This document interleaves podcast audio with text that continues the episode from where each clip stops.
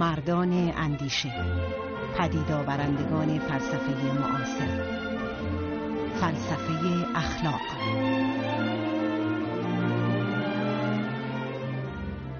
بیشترین خوشی برای بیشترین افراد بنیاد اخلاق و قانونگذاری. است این قضیه قضیه محوری اصالت سودمندی یا سودنگری است. و به نظر من امروز در جامعه بریتانیا از هر فلسفه اخلاق دیگر به مراتب بیشتر نفوذ دارد. هر وقت در کاران سیاست یا دستگاه اداری یا سایر بخشهای عمومی در انگلستان برای بحث درباره اینکه چه باید بکنند دور هم جمع می‌شوند بیشتر آنچه در مذاکراتشان به طور ناگفته مسلم گرفته می شود مفروضات نوعی سودنگری ناپخته و غالبا نسنجیده است. ولی این فلسفه به هیچ وجه از دنیای معاصر سرچشمه نگرفته. اصل اساسی آن را دو قرن و نیم پیش فرانسیس هچسون صورت بندی کرد و خدا آن را یک قرن و نیم قبل جرمی بنتام در رگهای اندیشه اجتماعی تزدید بنتام و پیروانش و به خصوص مهمترینشان یعنی جان استوارت میل عمدتا از طریق نظام آموزشی. افکار تمامی هیئت حاکم بریتانیا را در نیمه دوم قرن نوزدهم تحت تاثیر قرار دادند. و این تأثیر تا امروز در نهادهای بریتانیا ادامه دارد. پس در اینجا برمیخوریم به نمونه برجسته از اینکه فلسفه‌ای که در اصل به دست محققان صرفا علاقمند به مسائل نظری صورت و تبلیغ شده چطور می‌تواند در زندگی روزانه میلیون ها زن و مرد تأثیر مستقیم بگذارد؟ با این حال سودنگری به هیچ وجه مورد تایید همه نیست. در مسائل اجتماعی تونروهای چپ و تونروهای راست هر دو در آن تردید و همینطور شخصیت های مذهبی. در دانشگاه ها فیلسوفان حرفه‌ای به طور روزافزون با آن میتازند بعدا طی این گفتگو درباره این مناقشه هم صحبت خواهم کرد. ولی فعلا می‌خواهم جایگاه آن را در متن وسیعتر فلسفه اخلاق معین کنم. کسی که برای این منظور در اینجا حضور دارد پروفسور هر استاد فلسفه اخلاق در دانشگاه آکسفورد. پروفسور هر دو کتاب و تعداد زیادی مقاله منتشر کرده. کتابهایش عبارتند از زبان اخلاق که در سال 1952 و آزادی و خرد که در 1963 منتشر شد. حالا می‌خواهم مستقیما بروم سر اصل موضوع و از همانجا شروع کنم پروفسور مایلم برای این کار از اساسی ترین سوال و از شما بپرسم که اصولا فلسفه اخلاق چیست و زمینه های بحث آن کدام است اینکه بگوییم فلسفه اخلاق چیست بستگی به این دارد که فکر کنید فلسفه چیست و نظریات مختلفی وجود من خودم علاقمندم به شیوه سقراط فکر کنم درست در آغاز تولد فلسفه سقراط می‌گفت انسان نباید مسائل مهم و ابهام برانگیز را مطرح کند مگر اینکه قبلا مفاهیمی را که بر مصادیق معینی باز می‌کند کاملا روشن و واضح شناخته باشد فلسفه اخلاق هم از این قاعده مستثنا نیست منتها مفاهیمش مفاهیم مربوط به اخلاق است مثلا اگر می‌خواهید تعیین کنید که حقوق منصفانه در فلان شغل چیست سقراط من هم با او موافقم. می‌گفت به هنگام بحث درباره این موضوع نخواهید توانست به جوابی کافی و وافی برسید مگر اینکه مفهوم انصاف را دقیقا شناخته باشید. به نظر جنابالی جالبترین و مفیدترین مفاهیم اخلاقی برای بحث و تجزیه و تحلیل از این دیدگاه چه مفاهیمی هستند؟ فلاسفه مختلف در این زمینه نظریات مختلفی دارند. خانم آیریس مردان کتابی نوشته به نام حاکمیت خداوند. و تصور می‌کنم با این عنوان می‌خواهد برساند که بقیده او خیر مهمترین مفهوم اخلاقی است. افراد دیگر معتقدند که تکلیف مهمترین مفهوم اخلاقی است. باز هستند عده دیگر که معتقدند به جای مفاهیم کلی بهتر است به مفاهیم خاصتر مثل مهربانی یا عدالت بپردازیم من شخصا معتقدم که بررسی همه این مفاهیم سودمند است. اما اخیرا توجهم را روی کلمه باید متمرکز کردم. چون ساده ترین و در این حال محوری ترین مفهوم اخلاق چون به هر حال ما اکثرا می‌خواهیم بدانیم که چه باید بکنیم. موضوع فلسفه اخلاق را شما تا اینجا در چارچوب مفاهیم اخلاقی تعریف کرده اید اما امور دیگری هم هستند مثل نظریه ها و الگوها و پیشفرض های کارهای ما و تصمیم ها و راههایی که انتخاب می‌کنیم. و از اینها چطور آیا تصدیق نمیفرمایید که تحلیل اینها هم کاری فلسفی و یکی از کارهای مهم فلسفی تصور می‌کنم همینطور اما مهمترین چیزی که باید آن را نقادانه و به وسیله مفاهیم بررسی کنیم. استدلال. وقتی در مورد مفاهیم روشن شدیم آن وقت می‌توانیم استدلالها را محک بزنیم فهم هر مفهوم مساوی با فهم خواص منطقی و به این ترتیب دانستن که کدام استدلال خوب است کدام بد ولی دقیقا این فعالیت ها یعنی تحلیل مفاهیم و تحلیل منطقی استدلال های اخلاقی چه کمکی می‌توانند به حل مشکلات عملی بکنند خب تا ندانید که استدلال های خوب و بد کدام است چطور می‌خواهید مشکلات اخلاقی را حل بکنید؟ و تا نفهمید که سوالاتی که می‌کنید چه معنایی می‌دهد چطور می‌خواهید بدانید که استدلال های خوب و بد کدام است؟ اصلا قصد ندارم که دوچار اشتباه بشوم و به سوالات شما جواب چون این جواب شما به سوالات من است که جالب است نه جواب من به سوال شما منظور من از آخرین سوالم این بود شما فیلسوف تحلیل زبان هستید و مثل سقراط وظیفه خودتان را قبل از هر چیز روشن کردن مفاهیم و استدلال ها می‌دانید. ولی فیلسوفانی از نوع دیگری هم هستند مثلا مارکسیستا و سودنگرها که فلسفه را طور دیگری می‌بینند و اطمینان دارند که روش در عمل باعث ایجاد تفاوتهایی می چنانکه در مورد مارکسیستا و سودنگرها واقعا هم همینطور است و به وضوح می شود دید که عملا تفاوتهای اساسی به وجود می شیوه برخورد خود شما چه تفاوت قابل مقایسه ایجاد می کند اتفاقا من خودم یکی از پیروان مکتب اصالت سودمندی هستم و هم مشرب با جان سوات می که آنقدر به منطق اهمیت می‌داد و کتاب قطوری هم درباره آن و به اهمیت بررسی مفاهیم به خوبی واقف بود. مارکسیست هم سودنگر هستم منتها به نوع دیگر.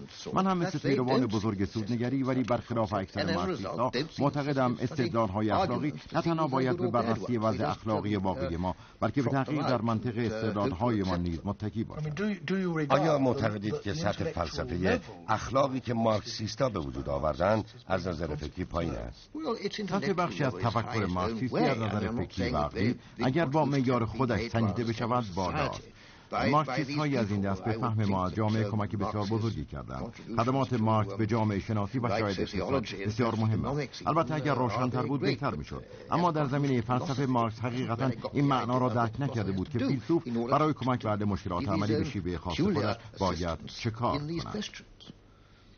آیا اینطور نیست که امروز هم بسیاری از فیلسوفان جوان مثل مارکسیستا و سودنگرهای دیروز کم کم از روشن کردن محض مفاهیم رویگردان می شوند و به سنجش و ارزیابی مستقیم مشکلات و بلا تکلیفی های اخلاقی روی می خطایی که در اینجا وجود دارد نادیده گرفتن اهمیت روشن کردن مفاهیم است. چون روشن کردن مفاهیم واقعا کار فلاسفه است. فرض کنید من به به یک دوله کش مراجعه بکنم و به می‌گویم از دوله های خانم آب نشون کند. بیا و لوله ها رو درست کن. ابزارش رو بیاور و لوله ها رو تعمیر کن. اون میآید ولی فراموش می‌کند ابزارش را همراهش بیاورد. در چنین شرایطی معلوم است که برای تعمیر لوله ها از من که صدایش کردم تا بیاید. و جلوی نشت آب را بگیرد مجهزتر و تواناتر نیست. و این درست مثل است که مردم می‌گویند فلاسفه باید از تحلیل مفاهیم دست بردارند. و به جنبه های عملی قضیه بپردازند من در روش های اخیرا به جنبه های عملی توجه خاصی کردم. ولی این کار را از طریق روش های فلسفی انجام دادم. به عبارت دیگر منظور شما این است که ابزارهای تخصصی فیلسوف عبارتند از تحلیل مفاهیم و تحلیل منطقی و اگر او از این ابزارها بیش از سایر افراد استفاده نکند نقش مهم و تعیین کننده ندارد.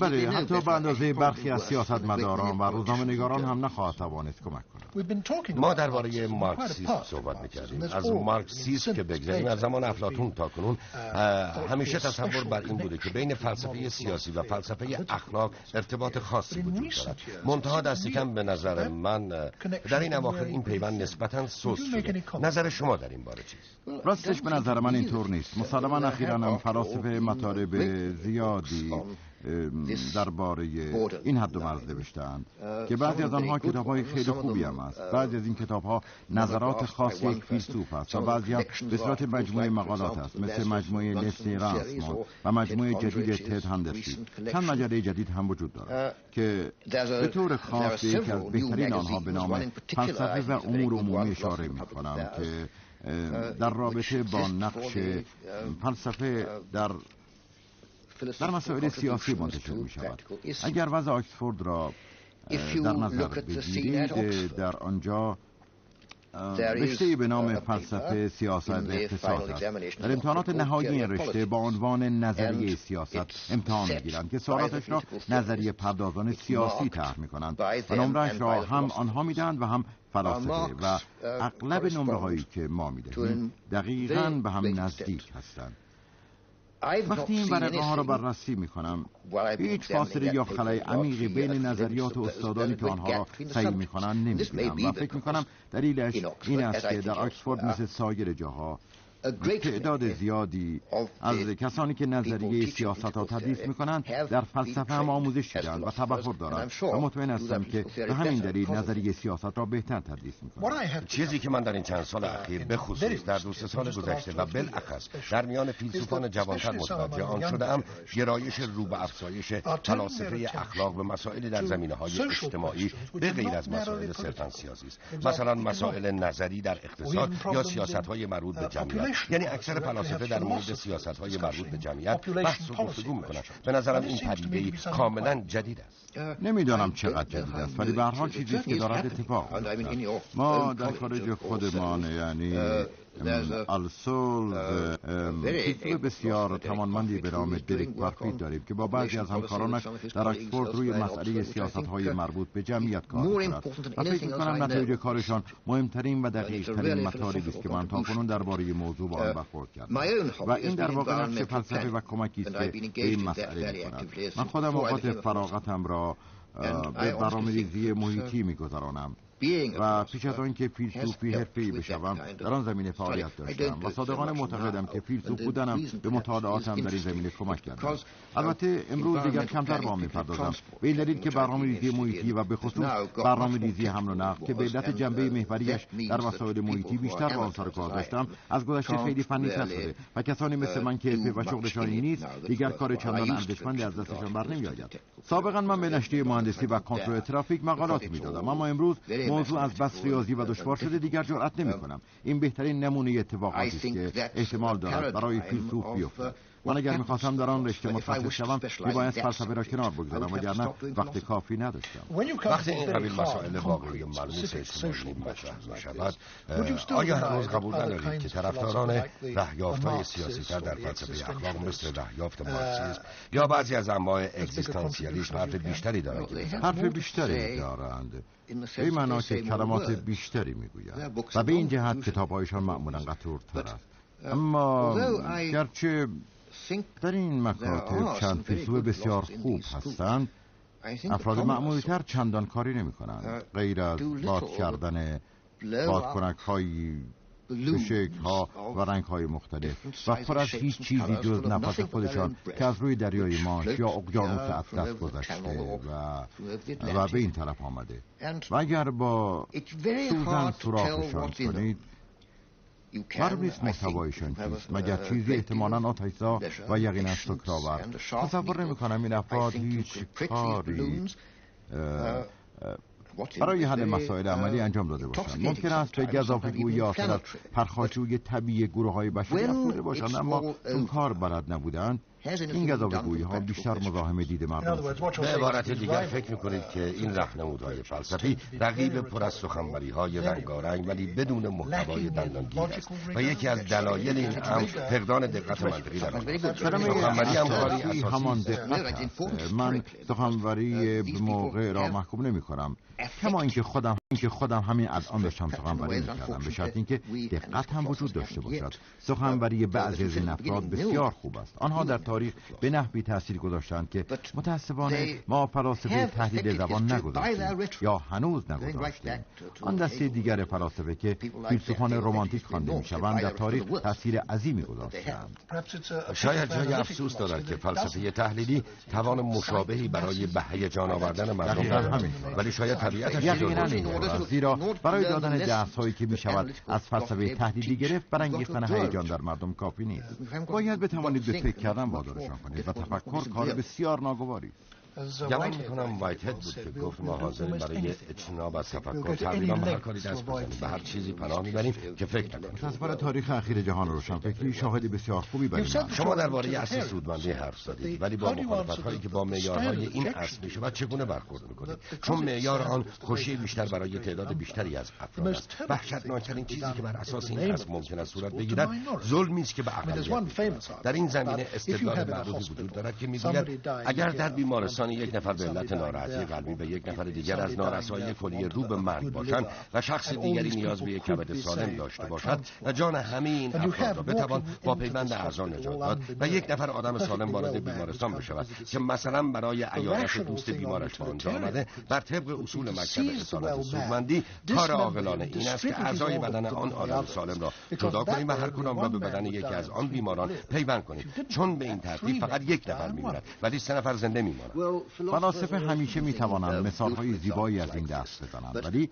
اصول اخلاقی باید برای دنیای واقعی تبدیل می شوند و تصور می کنم نکته وحشتناکی که درباره این مثال شما وجود دارد این است که اصول اخلاقی که ما باید به آن پایبند باشیم اصولی که در دنیا کاربرد عملی داشته باشد. و این معیاری است که تمامی پیروان اسارت سودمندی هم از اینکه نظریه پرداز باشند یا کاربردی به آن معتقدند. یعنی اصولی که تدوین می‌کنیم باید بهترین نتایج ممکنه را در عمل و در دنیای واقعی به بار بیاورند. و دنیای واقعی به مثالی که شما زدید اصلا شباهتی ندارد. در دنیای واقعی باید به مجموعه عللی بیاندیشیم که چرا چنین کاری بد است. و یکی از اشتباهاتی که مردم مرتکب می‌شوند این است که تصور می‌کنند اصول اخلاقی باید به گونه تنظیم و تدوین شوند که در کلیه جوامع بشری که از نظر منطقی موجودیتشان امکان پذیر است قابل اجرا باشد. چند دقیقه پیش از مسائل خاص در دنیای عمل صحبت می‌کردید که خودتان به عنوان فیلسوف اخلاق با آنها سر کار داشتید. از سخنانتان اینطور استفاده می‌شد که فلسفه اخلاق ذاتا موضوعی دورگ است. یعنی آمیزه ای از دل مشغولی هایی که بعضی از آنها واقعی یا تجربی است و بعضی دیگر تحلیلی یا مقدم بر تجربه آیا واقعا اینطور است؟ و اگر هست آیا فلسفه اخلاق به این جهت با شاخه‌های دیگر فلسفه تفاوت دارد؟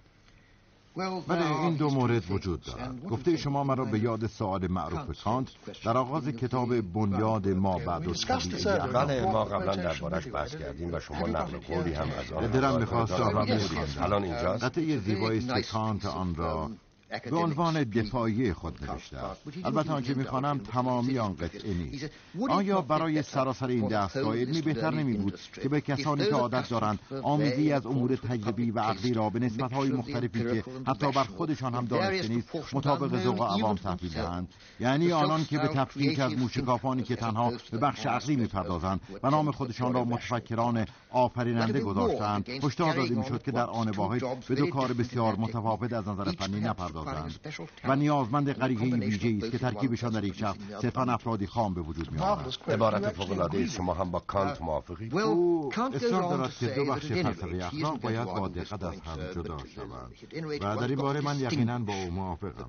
شخص باید بداند که چه وقت مشغول این بخش و چه وقت مشغول بخش دیگر در واقع منظورتان این است که بدانیم چه وقت سرگرم بررسی مسائل تحلیلی هستیم و چه وقت سرگرم بررسی مسائل مربوط به مکاتب اخلاقی موجود در بریتانیا به طور کلی این است که به این مسئله توجه نمی‌کنند همیشه آنها را با هم می‌آمیزند بله می‌آمیزند بله همونطور که کانت گفته بله، آنها شما متفکران آفریننده اجازه بفرمایید نگاهی کلی و جامع به وضع کنونی مسئله بیاندازید. و اینکه فلاسفه اخلاق در سالهای اخیر عملا به چه کاری مشغولند؟ آیا ممکن است درباره اینکه در سالهای اخیر اشتغال فکری شما به همکارانتان عمدتا چه بوده توضیح بدهید؟ اثر عمده در اخلاق نظری در سالهای اخیر مربوط می شده به امکان اخذ نتایج ارزشی از مقدمات مبتنی بر امور واقع. به عبارت دیگر آیا کسی می تواند بر پایی امور واقع به ارزش ها برسد؟ آیا می تواند از هست باید به دست بیاورد؟ این قضیه یعنی نسبت میان هست و باید نه فقط در مورد فلسفه تحلیلی بلکه در موارد دیگر مثلا در نزاع میان اگزیستانسیالیست ها و مخالفانشان نیز صادق است. فرمودید آیا کسی می‌تواند از حس به باید برسد؟ این سوال به قدری دشوار و بغرنج و آنقدر اساسی است که اجازه می‌خواهم کمی آن را روشن کنم. تصور می‌کنم اعتقاد غالب و تایید شده بر این است که از هیچ دسته ای از امور واقع هیچ ارزش داوری یا داوری اخلاقی یا سیاست و خط مش یا تصمیمی ضرورتا لازم نمیآید به موجب این اعتقاد امور واقع و ارزش ها منطقا مستقل از یکدیگر هستند و این استقلال دو طرف است. یعنی هم ارزش ها از امور واقع مستقلا به هم امور واقع از ارزش ها مثلا آرزوهای ما مستقل هستند و این مسئله در این و نیز فرهنگ روشنفکری تمدن غرب یک قضیه محوری و اساسی است. ولی برای بسیاری از مردم عادی جای بحث و گفتگو دارد اینطور نیست من تصور می‌کنم بهتر است مثالی بزنم. اگر دانشمندان موفق بشوند ثابت کنند که بعضی از گروه های نژادی از حیث ژنتیک کمتر از موهبت هوش بهره می‌برند. این امر برخلاف چیزی خواهد بود که من و شما هر دو میل داریم باور کنیم. و اگر ببینیم که این طور است ناراحت خواهیم شد. ولی اگر واقعیت اینطور باشد واقعیت است و باید آن را بپذیریم. و نباید منکرش بشویم و به طریق اولا نباید مثلا با من دانشمندان از چاپ و انتشار و تدریس آن بخواهیم قضیه را مکتوم نگه خلاصه اینکه امور واقع از خواستهای ما مستقل. اما در عین حال هیچ سیاست اجتماعی خاصی از این امر واقع نتیجه نمیشه کسانی ممکن است بگویند خب اگر این گروه از همان بعد به تولد هوشش کمتر است جامعه باید بخش کمتری از منابعش را صرف آموزش و پرورش آن بکند ولی دیگران هم به حق ممکن است بگویند برعکس اگر افراد این گروه به طور مادرزاد هوششان کمتر است جامعه باید قسمت بیشتری از منابع خود را صرف آموزش و پرورش آنها بکنند. به عبارت دیگر مردم آزادند که بر پایه امور واقع واحد هر سیاستی که بخواهند اتخاذ کنند. برای روشن شدن موضوع مثال خوبی زدید. مفهوم استقلال امور واقع و ارزش یا در فرهنگ ما که اساس آن بر پایه علم استوار است. و شاید بشود گفت مغلوب علم است جنبه بنیادی دارد. علوم اجتماعی آن را عموما پذیرفتند و جامعه شناسان سعی در ایجاد چیزی دارند که با آن جامعه شناسی بدون ارزش گذاری می‌گویند این فکر حتی به نقد ادبی هم سرایت کرده است. با وجود این همه کس آن را قبول ندارد. شما شخصا به کدام طرف دعوا تعلق دارید؟ به همان طرفی که تصور می‌کنم شما هم به آن تعلق دارید. من معتقدم که امور واقع و ها جدا ولی البته برخلاف تعبیر بعضی از مردم معتقد نیستم که امور واقع ربطی به مسائل ارزشی ندارد وقتی می‌خوایم درباره مسئله ارزشی تصمیم بگیریم یا به هر حال می‌خواهیم تصمیم بگیریم که چه باید بکنیم امر دایر بر انتخاب یکی از دو یا چند شق معین و ملموس است. اینکه این حقوق به کجا می‌رسند و به چه چیزی منجر می‌شوند به امور واقع بستگی دارند. منظورم این است که اگر در موردی که مثال زدید بخواهیم تصمیم بگیریم که آیا باید به کسانی که فرزن هوش و توان عقلی کمتری دارند آموزش بیشتری بدهیم یا کمتر؟ قضیه بستگی دارد به اینکه در هر یک از دو حالت بخواهیم چه کار کنیم. و خود این باز وابسته به پیامدهای آن کار و بنابراین چیزی که انتخاب می‌کنیم در حقیقت آن پیامت هاست پس اگر من بپرسم آیا باید به آنها بیشتر بدهم یا باید به آنها کمتر بدهم؟ هر کدام از دو عبارت به آنها بیشتر بدهم یا به آنها کمتر بدهم باید با رجوع به مقدار زیادی امور واقع و پیامدهای هر یک از این دو عمل تجزیه و تحلیل شود. این حرف این مناست که هر روچان ارزشی باید با واقعیت ملموس و معین اوضاع تا جایی که می‌دانم کسانی که بر تفکیک امور واقع از ارزش ها پافشاری کردند هیچ چک نگفتند که در استدارهای اخلاقی از امور واقع نمی شود به آن نه. ولی آیا تصدیق نمیفرمایید که فیلسوفانی هستند که معتقدند امور واقع و ارزش ها در آخر کار باز هم به نحوی با چرا هستند؟ ولی برای بحث وقت نیست. فقط باید بگم تا کنون هیچ استدلال درستی در اثبات این عقیده نشیدم چیزی چیزی که مرا معتقد به نادرستی آن می‌کند این است که کسانی که می‌گویند امکان دارد غذایای ارزشی را از غذایای حاکی از امور واقع استنتاج کرد. هرگز موفق به این کار نشدند هیچ کدامشان نتوانستند. حتی یک مثال قانع کننده بزنند بله درسته. من و سایر همکارانم در فلسفه اخلاق هم همینطور فکر می‌کنیم. ممکن است از چند فیلسوف معتبر که در حال حاضر به کار و تحقیق مشغولند و در این زمینه با جنابالی هم عقیده نیستند نام ببرید از چند نفر که احتمالا معروف هستن نام ببرم هرچند در, در فلسفه نظری مدافعان عمده استنتاج ارزش از از امور واقع حقیقتا اینها نیستن. مثلا جان راوز او کتابی استاد دانشگاه هاروارد بله. او کتابی به اسم نظریه درباره عدالت نوشته که فوق العاده مورد تحسین قرار گرفته. من صد درصد یقین دارم که خود او به طرف مخالفی مناقشه تعلق دارد. یعنی فکر نمی کند که از قضایای مبین امور واقع می شود داوری های ارزشی استنتاج کرد ولی اگر به کتابش نگاه کنید و بپرسید آیا او برای نشان دادن حقیقت فلان نتیجه اخلاقی هرگز از قیاس های منتج استفاده می کند تا ارزش ها را از امور واقع نتیجه بگیرد. شک دارم که چنین کاری کرده باشد. کاری که به جای آن می کند توسل به درک شهودی و بداهت عقلی است. و بیان قضایایی که امیدوار است مورد موافقت ما قرار بگیرد. و در اینجا البته کارش نسبتا بدون اشکال است چون با توجه به شیوهی که ما همه بار آمده ایم اکثرمان در ادراک های شعوری و پیش داوری های راز شریکیم. منتها این گونه استدلال فی نفس واقعا قوی و متین. ممکن است مثالی از این نکاری که او کرده ذکر کنید.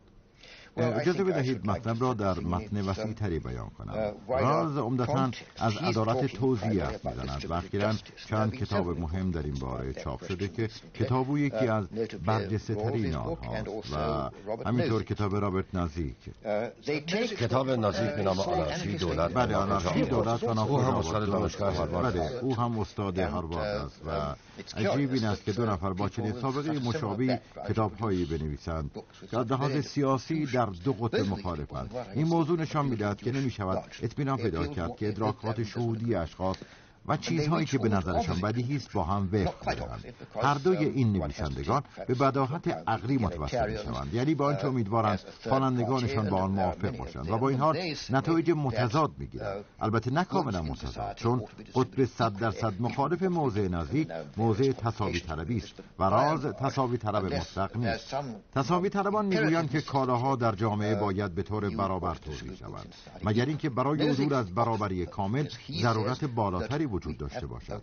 نازیک به کلی با این عقیده مخالف است. او عقیده دارد که ما آزادیم و چون آزادیم حق داریم کالاهایمان را با هم مبادله کنیم. به شرط اینکه عادلانه صاحب آنها شده باشیم و مبادله عادلانه باشد مگر در صورتی که اثر تراکمی مجموع این مبادلات منصفانه ایجاد نابرابری های عظیم باشد.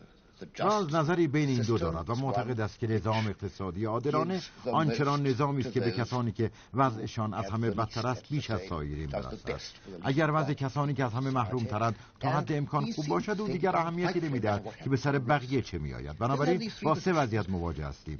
و بد نیست بگویم که من شخصا با هیچ کدامشان موافق نیستم و عجیب این که ظاهرا هیچ استدلالی از نوع استدلالهای راز و نزدیک در کتابهایشان وجود ندارد که قادر به حل و فصل مشکل باشد چون تنها کاری که از دست این دو نفر ساخته است توسل به درک شهودی و امور بدیهی نزد خوانندگان این بحث ما را به یکی از مهمترین سوالها میرساند با آن اینکه چطور بین این قبیل رهیافتهای کاملا مختلف داوری می‌کنیم تصور می‌کنم برای رعایت انصاف نسبت به راز باید اضافه کنیم که شیوه تفکر اخلاقی او اگر خودش به استفاده از آن قناعت می‌کرد و هر دفعه به شهود یا بدیهیات متکی نمی‌شد می‌توانست جوابی به سوال شما باشد. همانطور که برایان بری در کتابش درباره راز گفته این روش راز از نظر مشخصات منطقی آن خیلی شبیه روش من است. و اگر راز منطقی را که به طور ضمنی در روشش وجود دارد به کار بسته بود و و شهود را کنار میگذاشت کارش خیلی بهتر می‌شد. دلیل اینکه این کار را نکرده یعنی یکی از دلایلش این است که اگر می‌کرد یکی از اقسام سودنگرها می‌شد که به تصور او سرنوشتی حتی بدتر از مرگ است. درک شهودی او به او حکم می‌کرد که نباید سود نگر بشود بنابراین به جای آن منطقی که گفتیم به شهودات خودش یا آنچه به نظرش بدی بود شما به وضوح و به خوبی نشان دادید که شالودی رهیافتان اخلاقی را شهود یا بدیهیات قرار دادن بیهوده است. چون افراد مختلف ادراکات شهودی مختلفی دارند و چیزهای مختلفی را بدیهی می‌دانند. ولی آیا غرض این نیست که شهود را به کلی رد بکنید آیا تصور می‌کنید باید آن را کنار بگذارید نه تا یک لحظه هم قصد این کار را ندارم درک شهودی خیلی مهم است ولی تنها عامل نیست. دلیل اهمیتش این است که در اغلب معذرات اخلاقی ما مجال فکر کردن نداریم و همانطور که هملت متوجه شده بود گاهی فکر کردن حتی خطرناک است.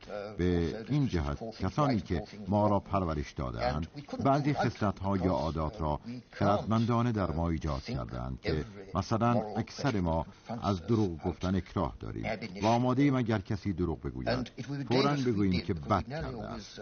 همینطور در مورد اگر این روزها کسی در این مملکت سگی را uh, بیرحمانه با چوب بزند. فورا می‌گوییم که بد می‌کند. چه رسد به اینکه انسانی را بزند.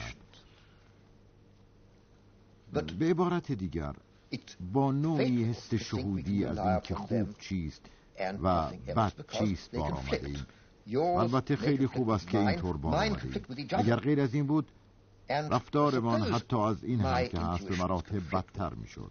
پس من یقینا با درک شهودی موافقم. منتها سوال این است که شهود یا بدیهیات چیست؟ اگر مردد بشوید که ادراکات شهودی خودتان یا اموری که بدیهی می‌دانید به راستی از همه بهتر است و اگر فرزندتان یا سایر مردم در آن تردید کنند چه می‌کنید؟ شهودگرایی یعنی عقیده به اینکه داوری اخلاقی بنا به درک شهودی صادق است و نمی‌تواند در معرض تردید و سوال قرار بگیرد. از پاسخ دادن به سوال شما ناتوان است. سطح بالاتری از تفکر لازم است که بتواند شهودات و بدیهیات را مورد نقد و سنجش قرار دهد. سطح سنجشگرانه و نقادانه که شهودات یا بدیهیات متضاد یک شخص یا اشخاص مختلف را بگیرد و میانشان حکم کند تا ببیند کدام از همه بهتر است. اگر اگر شما نپذیرید که درک شهودی راهی برای حکم کردن بین استدلالهای متباین است. و اگر به این هم عقیده نداشته باشید که داوری های اخلاقی را می شود از امور واقع استنتاج کرد. پس دیگر در امور کاملا اخلاقی چه وظیفه‌ای برای عقل و دلایل عقلی باقی میماند؟ منظورم این است که اگر آن مسائل را منتفی بدانیم استدلال دیگر چه نقشی ایفا اجازه بدهید به این مطلب مرحله به مرحله بپردازیم. من فکر می‌کنم که استدلال در اینجا می‌تواند به ما کمک کند. به مراتب بیش از آنچه تا کنون کرده. ولی فعلا بپردازیم به مرحله اول. این مرحله همانطور که قبلا گفتم عبارت از این است که مفاهیمی از قبیل انصاف یا عدل که در این مناقشه ها به کار می روند و نیز حواس آنها را از نظر منطقی روشن کنید. این مرحله اول است. مرحله دوم این است که پس از روشن کردن این مفاهیم بتوانیم انواع مسائل را از هم تفکیک کنیم. همه مسائل سیاسی و اخلاقی uh, یا مخلوطی از چند و مسئله مختلف هستند. اول از همه مسئله عادی و ساده واقعیت وضعی است که در آن هستیم و uh, پیامدهای اعمال یا سیاست هایی که می توانیم انتخاب کنیم. بعد مسائل منطقی است راجع به ماهیت مفاهیمی که به کار رفته یعنی معانی الفاظ و مردم آنها را با مسائل مربوط به امور واقع اشتباه می و به آسانی دچار سوء تفاهم می شوند و نهایتا مسائل مربوط به ارزش ها مطرح می شود که به هیچ کدام از آن طبقه بندی ها تعلق ندارد و بدون شک مقوله مجزایی را تشکیل می دهد دومین کمکی که فیلسوف می‌تواند بکند تفکیک این مسائل مختلف از یکدیگر است.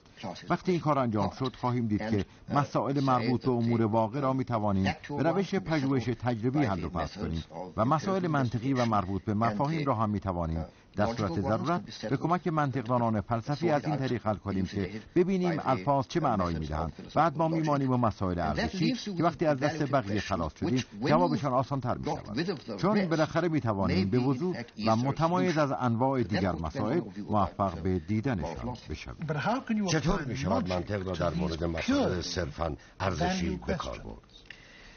امروز هم مثل همیشه این واقعا مهمترین مسئله مورد اختلاف از فلسفه اخلاق یعنی مسائل حساس ارزشی را از سایر مسائل تفکیک کنیم.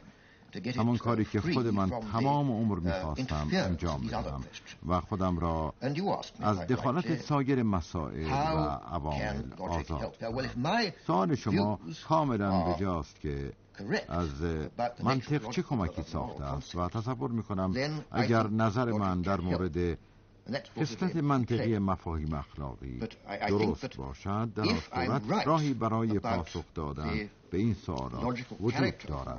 قبلا هم در مورد نظریات خودم با شما صحبت کردم. عقاید عقاید من در این زمینه کمی شبیه نظریات کانت است. هرچند با تردید و دودلی این حرف را می‌زنم.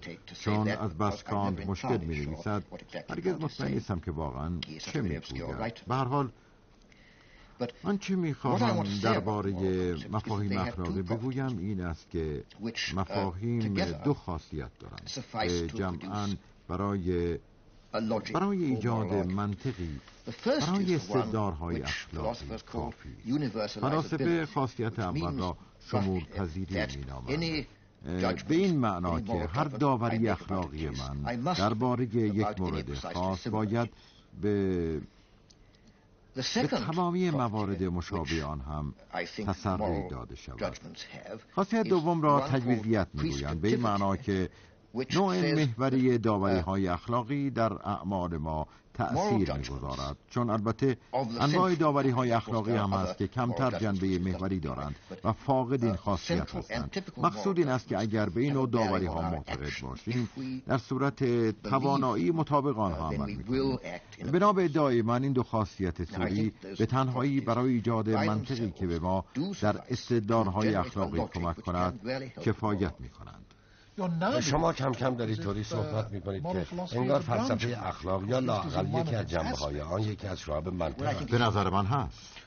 ما ما در بحث خودمان بیش از هر چیز بر اهمیت منطق در استدلال های اخلاقی تاکید کردیم. ولی مایلم در مورد عوامل عینی بیشتر صحبت کنیم همانطور که قبلا اشاره کردم مسئله اصلی تعیین انتخاب اصله بین موارد مختلف است. مثلا وقتی نمی‌دانم بین انجام دادن و ندادن یک کار کدام یک را باید انتخاب کنم؟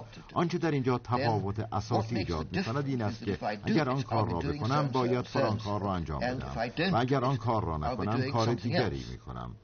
و اینجاست که مسئله انتخاب مطرح می شود و همین است که باعث ایجاد تفاوت بین اعمال افراد مختلف می شود و مسلما این عامل در استدلالهای منطقی اهرام نیرومندی است کما اینکه دائما از آن به نحو موثری استفاده می ممکن است در مورد ملاحظات عملی که تصور میفرمایید باید بر انتخاب اصول اخلاقی ما تاثیر بگذارد مثالی بزنید.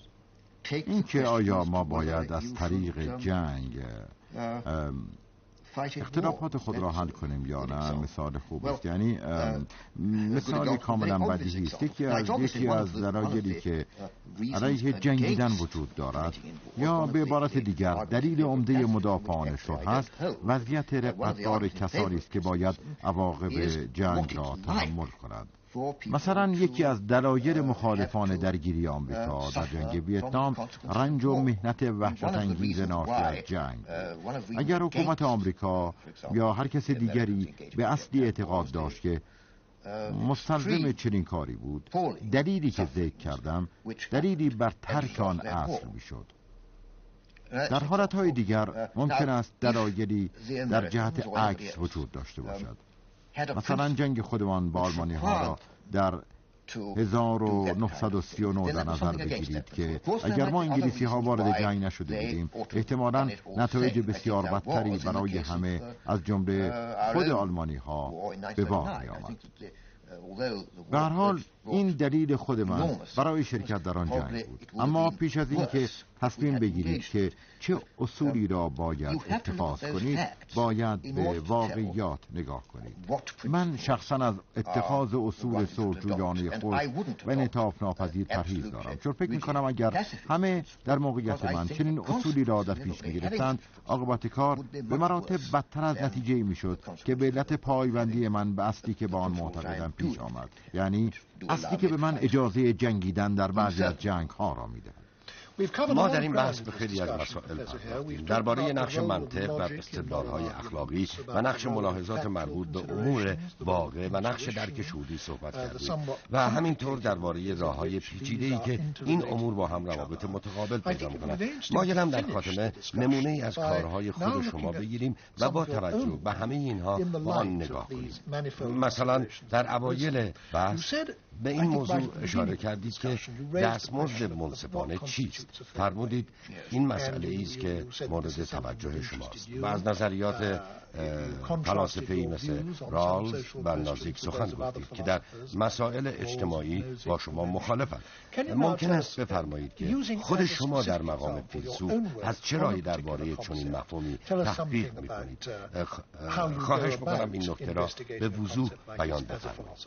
اتفاقا این بهترین نمونه است چون امروز آنقدر مهم و مورد توجه است و جامعه ما به علت اینکه فهم فلسفی از آن ندارد شاید متراشی بشود. به نظر من فلاسفه می توانند به حل این گونه مسائل کمک کنند. منتها مردم باید به آنها گوش بدهند. ما سالخوردگان مستمری بگیری را داریم که فکر می کنند با افزایش بهای سوخت انصاف نیست که از سرما بمیرند. ما مدنچیانی را داریم که فکر می کنند در ازای کار ناخوشایندی که دارند منصفانه باید دستمزد بیشتری بگیرند. سوال این است که این طور اختلافات را چطور باید پیش به نظر من باید پرسید اصول عدالت و اصول توضیح منصفانه کالا در جامعه اصولی که پذیرش آنها در جامعه روی هم رفته برای مردم بهترین نتیجه را داشته باشد. اگر بتوانیم اصولی برای توضیح عادلانه پیدا کنیم که عموماً مورد قبول جامعه واقع بشود و کالا را به بهترین وجه بر اساس آن اصول توضیح کنیم گرفتاری تمام می شود اگر کسی موفق به فهم این معنا بشود دیگر زیر علم فلان تصوری از انصاف که فیلمستر از همدادی پای خودش یاد گرفته یا فلان چیزی که در روزنامه ها خوانده نمی رود منتها مردم درست همین کار را می کنند یعنی می روند زیر علم حقوقی که بدیهی فرض می کنند یا این گونه برداشت های نسنجیده از انصاف. و به این علت با هم دست به یقه می شوند اگر به جای این کار از خودشان بپرسند ما چه برداشت؟ یا تصوری باید از انصاف داشته باشیم بهترین برداشتی که در جامعه خودمان ممکن است داشته باشیم کدام است. آن وقت می شود تصور کرد با هم به توافق شما به عنوان فیلسوف این جستجو را از چه راهی دنبال می‌کنید؟ چطور برای یافتن پاسخ به سوالات خودتان دست به کار می‌شوید؟ البته ممکن است دست به دامن رشته های دیگر بشوم چون از فیلسوف کاری جز این ساخته نیست که مسئله را روشن کند و بگوید سوالاتی که باید به آن بپردازید این است. باید بگوید کمک من احتمالا این بوده که مسئله را روشنتر از گذشته طرح کردم. توضیح دادم که باید در صدد یافتن چه چیزی باشید و دنبال چه بگردید. حالا اصلا نوبت اقتصاددانان یا دانشمندان علوم اجتماعی است که در پی راه های ممکن بروند. ولی گاهی حتی این افراد فوقالعاده توانا هم قادر به یافتن راه حل نیستند. چون به وضوح نمی‌دانند که دنبال چه چیزی میگردند. و اینجاست که فیلسوف ممکن است بتواند آیا شما به عنوان فیلسوف گاهی احساس می‌کنید که این افراد در سایر حوزه ها و باید اضافه کنم سیاستمداران به روشن کردن مفاهیم و استدلال ها و مسائل مورد اختلاف که از عهده خودتان و فیلسوفان دیگر برمیآید و حد کافی توجه ندارند فرق می کند بعضی توجه دارند و بعضی هم ندارند سیاستمدارانی هستند مثل خود شما که دانایی و ظرافت فلسفی دارند در بحث های جاری درباره این گونه مسائل می‌بینید. ادعی و گاهی حتی فلاسفه واجه های انصاف حق و ادارت را طوری به کار می‌برند که انگار کاملا واضح است که چه چیزی منصفانه یا عادلانه است. یعنی مثل اینکه لازم نیست در مورد آنچه راجع به انصاف بدی فرض می‌کنیم ابدا تردید کنیم من تصور می‌کنم که اگر مردم از آنچه بدیهی می‌دانند یا از پیش های خودشان انتقاد می‌کردند و میکوشیدند بفهمند که دیگران چه چیزهایی برایشان بدیهی است یا چه پیشداوری هایی دارند احتمال توافقشان با هم بیشتر می شود و البته محور نظریات شما این است که فهم متقابل نه تنها به همدردی و همدلی و عطوفت بلکه به کاربرد عقل در مسائل اخلاقی نیز وابسته است. بله درسته درست. خیلی متشکرم پروفسور هر